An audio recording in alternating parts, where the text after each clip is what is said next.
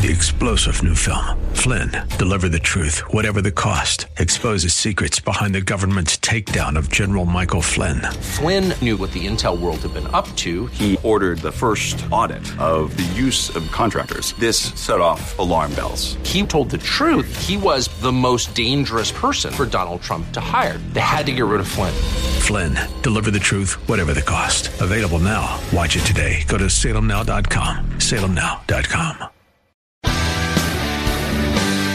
Are you looking for truth from God's Word that you can understand and apply to your life? You'll find it today on Make It Clear with Dr. Stan Ponz, Bible teacher and president of Florida Bible College in beautiful Orlando. Listen now as Stan makes it clear.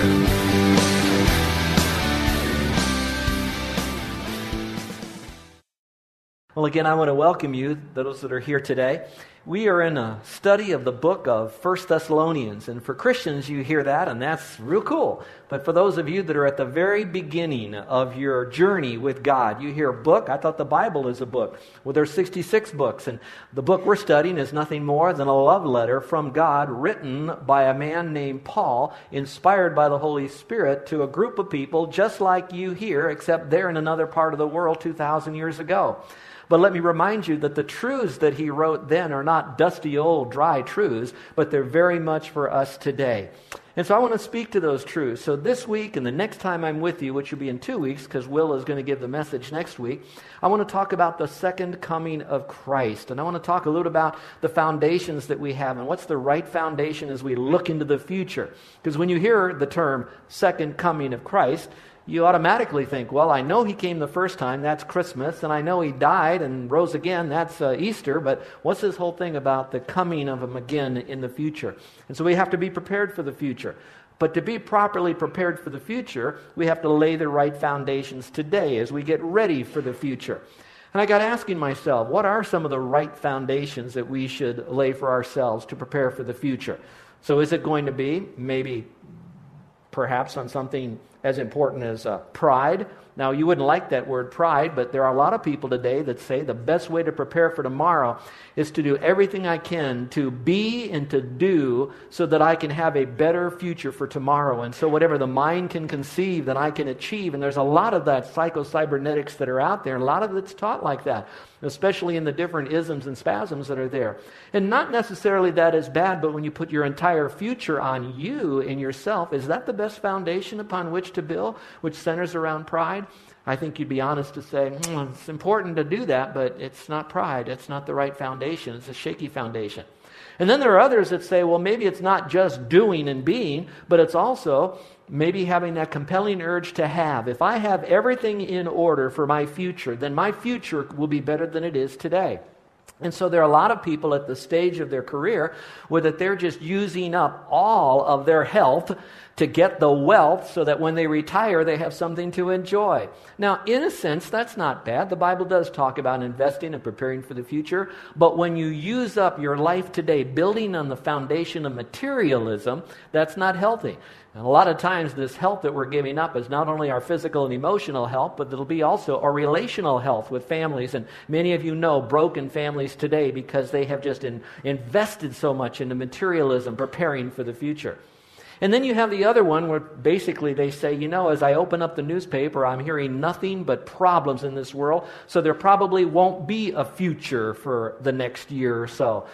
How many of you have been following the saga that's going into Egypt? We have one of our missionaries that goes into Egypt twice, sometimes three times a year, and he's invited Carol and me last week or so to go to Egypt in October. I'm having a hard time getting Carol to go with me on the plane, but um, but you hear all of that, and those are real people, and there's real Christians in that. And then you hear about how it's happening in Mexico with the drug cartels and all that they're doing. And here's a missionary and his wife, a sweet couple, been there 40 years, helping those people only to have some robbers in the cartel to kill his wife while they're driving just to steal the pickup truck just south of the Texas border. So when you read stuff like this, you're saying, what does the future hold for us? I might as well just deny the future, live for today, because there won't be any future. To me, that reminds me of an ostrich that will put its head in the sand. You've seen those proverbial pictures. The only problem is they're in a very vulnerable situation where along comes life. And then you have the others that they're so fearful of the future that what they do is they want to prepare for it by abandoning life here, accumulating as much water and food and guns and hide up in some country, preparing for the worst to come so they can fight it all out. Now, in some of all of this, there is that right to be prepared, but what is the right, I guess, foundation upon which to build our life as we look to the future? And I'm going to put it in a four letter word it's in hope. It's on the word hope. Now, for us in our English language, when we hear the word hope, we often think, well, a hope, a hope, a hope, you know? It's kind of like another word for the word wish. I wish, I wish, I wish. But for Christians, when we use the word hope, it's like now we have something upon which we can rely. It's confidence that we have, it's an anticipation with joy that it's going to happen. That's our hope. But the world has more of a wish that goes on. I could, for a moment there, for only a brief moment, though, in my mind, I was thinking about what it was like to be one of the Chilean miners deep below the surface of the earth, not knowing how much air or water or food or life you can have, waiting hopefully to be able to be rescued.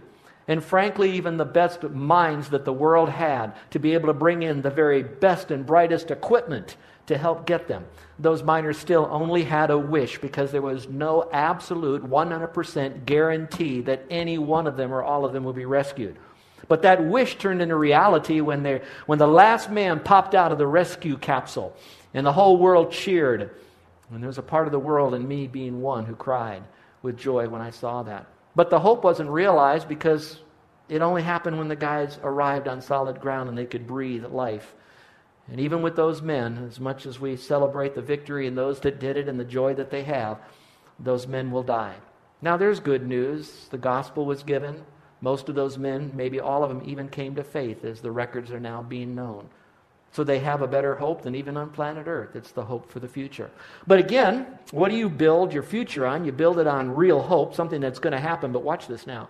That hope has to be built on something. And what the hope is built on is what is known as truth. And that goes all the way back. What is the truth? Something that is true that I can build my hope on.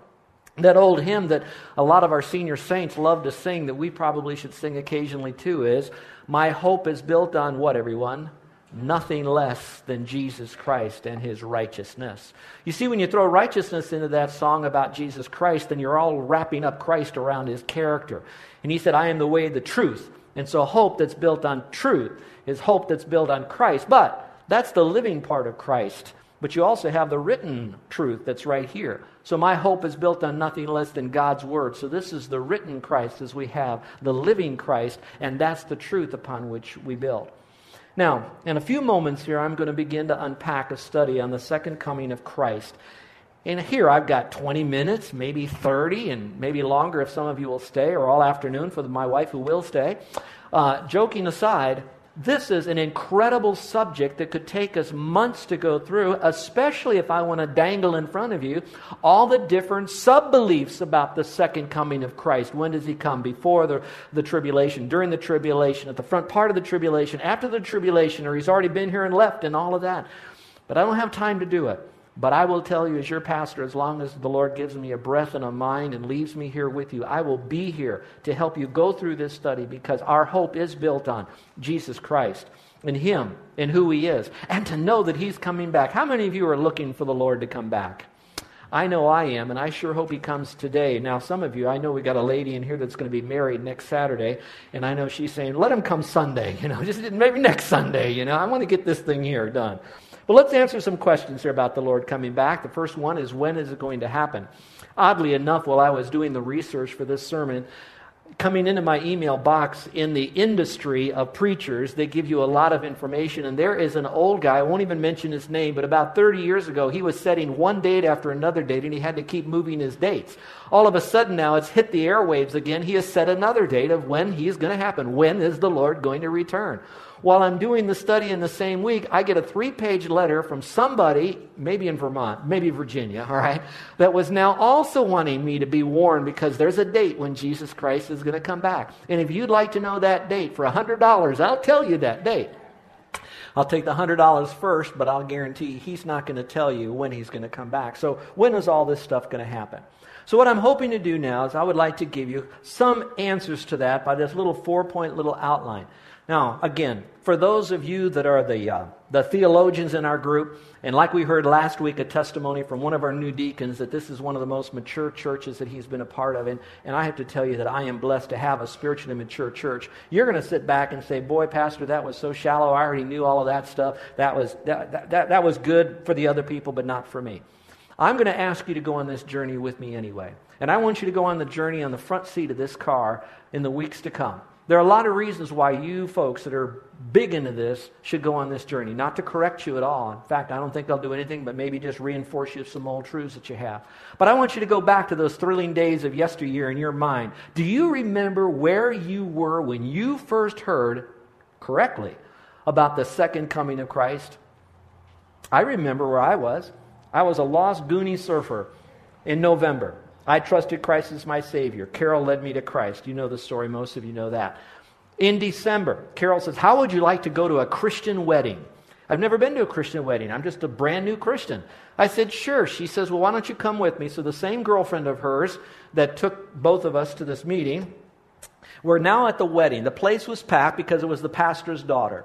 As I'm walking down the aisle, Carol is leading the way, which is uncharacteristic for her, but she wanted to find us a seat. So while she's in front, I'm in the middle, and her girlfriend is behind me, and I'm in this church pretty much for the very, very first time, going to a Christian wedding, a pastor's daughter, and her name was Mary Jane. Never forgot that name. Married a guy named Wally. And so as I'm going down the aisle, her girlfriend is one of those real bubbly, you ever meet people like that, real bubbly? Oh, I'm so excited. This is a wedding. This reminds me of Jesus, who's the groom, who's going to come back and marry the bride. He's going to come for us. He's going to take us all off the earth. We're going to be with him, forever married with him. And I'm hearing this, and remember, no Bible. We didn't even say grace. I thought all the books in the Bible were in alphabetical order. You know, how in the world? Who is. And I'm hearing this. And so now I'm seated. Now, again, I am curious. So we're seated there. The wedding is, you know, getting started, and it's one of those real quiet and all this. And, and I'm leaning over to her friend, Lindy, and I said, What now? What's that? Oh, yeah, he's going to come. After he comes, there's going to be a horrible war, and there's going to be blood, there's going to be this. And I'm saying, What? What are you saying, lady? And Carol, her personality is that phlegmatic, calm, and she's going, Shh, this is the wedding. Shh, would you quiet? Now, I can go back and say that's the very first time I heard about Christ coming back. But I am no less excited about it now than I was then because I know what that deep truth really meant to me then. So you might know that.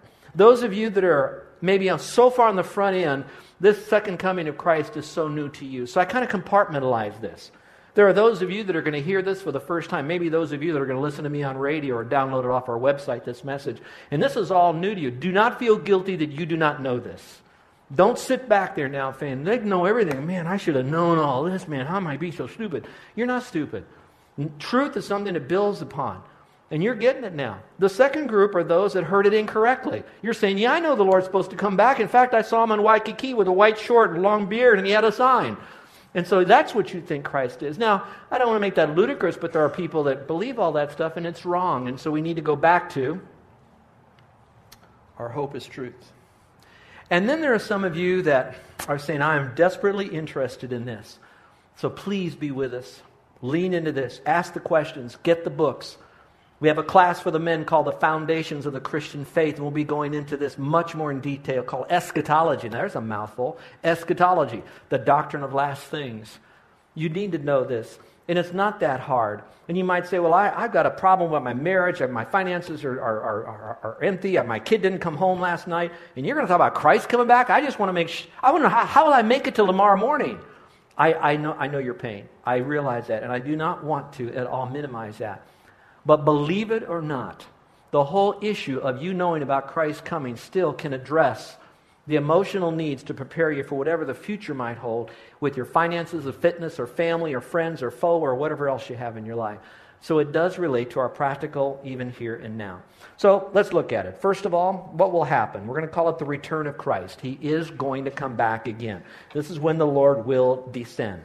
Now, if you have a Bible, I'd like you to look at it in 1 Thessalonians chapter 4. You can also look at it on the screen. You can also look at it on the worship uh, folder or outline you have for you. But let's follow along very quickly here. And here's what he says Verse 13, Paul writing to a group of people just like you and me. He says, But I don't want you to be ignorant, brethren, concerning those who have fallen asleep, lest you sorrow as others who have no hope. Now, when I read that phrase, do not be ignorant, for those of you that want more Bible here, do you know that Paul uses that phrase, I don't want you to be ignorant, I don't want you to be ignorant, I don't want you to be ignorant, about five different topics in the Bible. One of them is spiritual gifts. The other one is the second coming of Christ, in essence, of what happens to those people who die. So, what he's really saying is, hey guys, lean into this intellectually. You need to know this truth. It is important for you. Don't be ignorant in it. What I find so fascinating is this group that he's writing to, he was only with them a few months. He'd already taught them, and now he's kind of reminding them of what he'd already taught because questions began to pop up. Now, by reading through the rest of this context, uh, which I will in a moment, I want you to know that it's coming off of probably some similar questions that you have, or maybe some of your family have asked you. Questions such as, um, Where do I go when I die? And uh, when my family dies who doesn't know Christ, what happens to them? And those who know Christ but they've died, where did they go? And will I meet them in heaven? Will I see them? And uh, when is this all going to happen? And I hear about Christ coming back. How does he come back? And well, why does he come back? They're asking all the same questions that you're asking that I would ask. Now, I have to be very frank with you. We probably will have more questions about this topic in so many ways, more than we even have per question per person in this group, than even the Bible will have an answer for specifically. Now, don't grab your nitroglycerin tablets. My heart stopped. You really mean that? That's right. Because there will be some questions that I cannot answer, thus saith the Lord.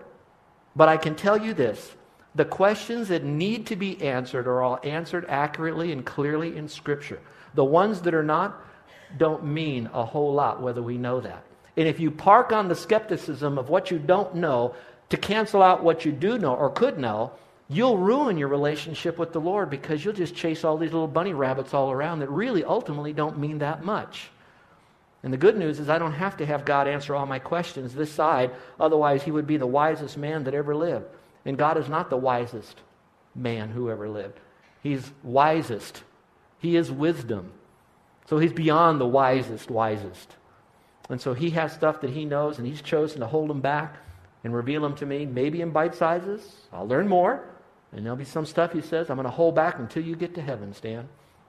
So I might not be able to answer all your questions today, but he says, don't be ignorant of what I can give you. You see the word asleep there in your Bible? Now, some Bibles are smart enough now, they've translated it where they don't say asleep, but that's a common word because when you looked at someone who died, what does a person look like when they're dead besides white and pasty and all that? What do they look like, everybody? Like they're sleeping. I remember the first funeral I went to as a young boy, younger than any of the kids that are in here that are in our, our other group. I remember I was precocious. I know it's hard for you to believe. You probably thought I was very quiet and obedient and submissive to my mom and dad, uh, but I was pretty precocious. And I went to a funeral. I remember it was my uncle later that died. I remember sitting there. There's lights like here, and of course they have the casket here, and it's opened up, and there's this man who was my uncle laying down there, and everybody's calling and uh, you know talking in hushed tones, and I very much wanted to know, and I said, "Mom, that man's sleeping up there, and all these people are talking, and they're going to wake that guy up."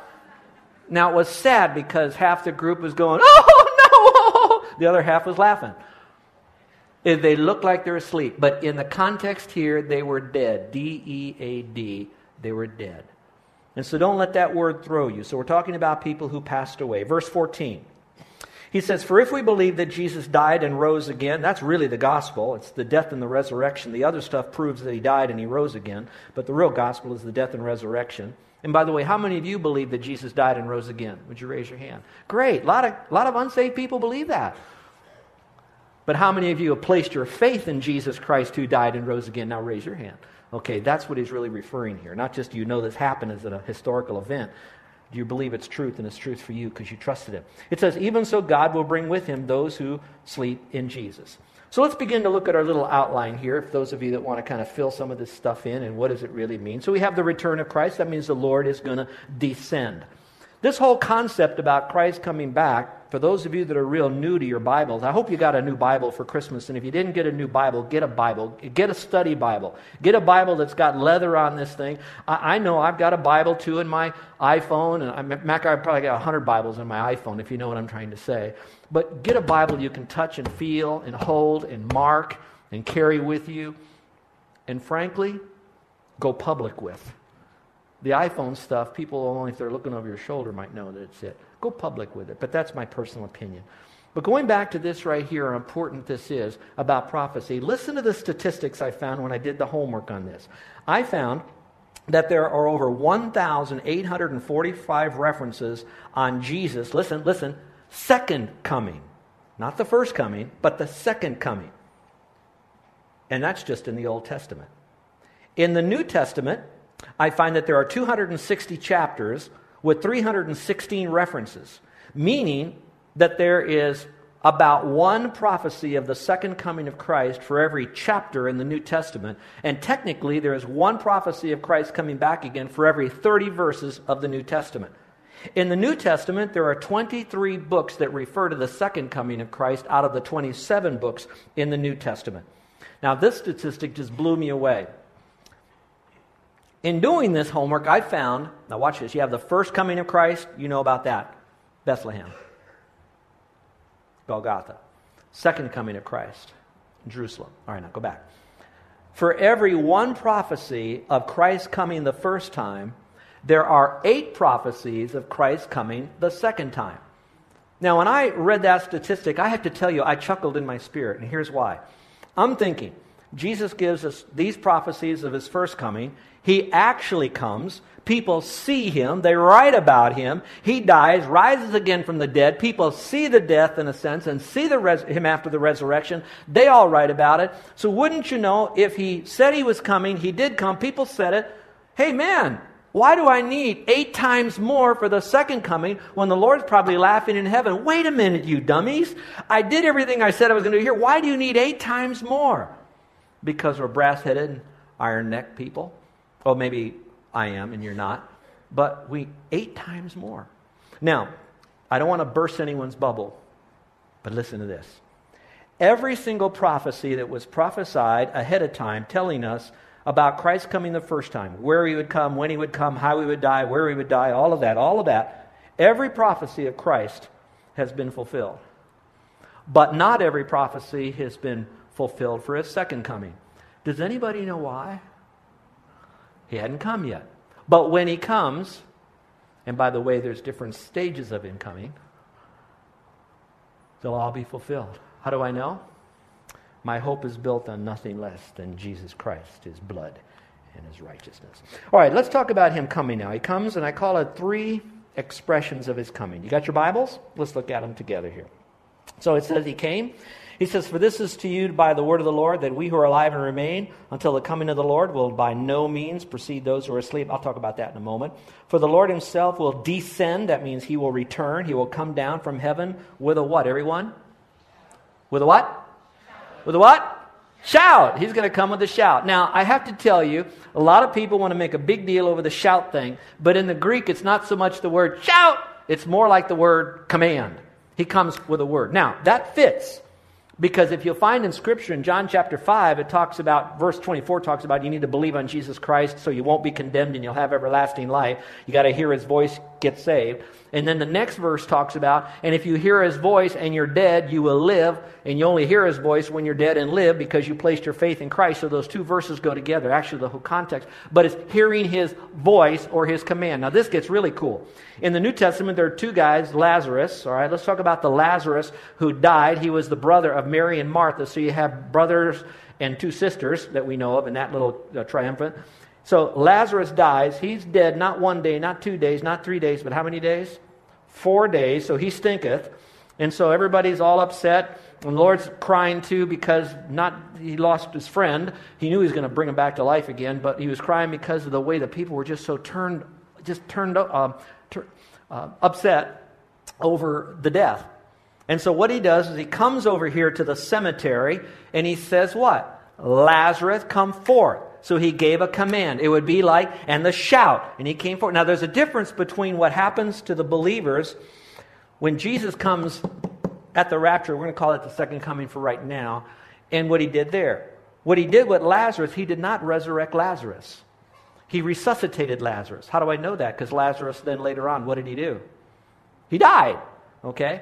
But when he comes for us, should we not be alive when he comes and we're dead, then what does he do for us? He resurrects us and it comes with a shout, with a command. One old wag said, I'm sure glad that when Jesus looked at the cemetery and he faced the tomb of Lazarus, he said, Lazarus, come forth, because if he said, come forth, all the graves would have opened. I don't know if that's all true, but I know this is true. He did say, Lazarus, come forth, and guess what happened? Lazarus did. Let's look on. What's the second expression? The next one is very simple in the passage. It talks about an angel here. It says here, with the voice of an angel, of the archangel. Now, I don't have time to speak on angelology. We're teaching that right now on Wednesday nights. But come back to this. In the correct translation, it doesn't say. You're listening to Make It Clear with the teaching of Dr. Stan Ponz, founder of Make It Clear Ministries and president of Florida Bible College in beautiful Orlando, Florida. Make It Clear is dedicated to taking the Word of God with clarity into every person's world. It is the support of listeners like you who make the ministry of Make It Clear possible. You can provide your tax deductible gift to Make It Clear online by going to makeitclear.org. Or you can mail your gift to Make It Clear, P.O. Box 607901, Orlando, Florida 32860. Thank you for helping us make it clear. If you would like to have Dr. Ponz speak at your church or event, please send us an email at tellmemore at makeitclear.org. Thank you, and remember to make it clear.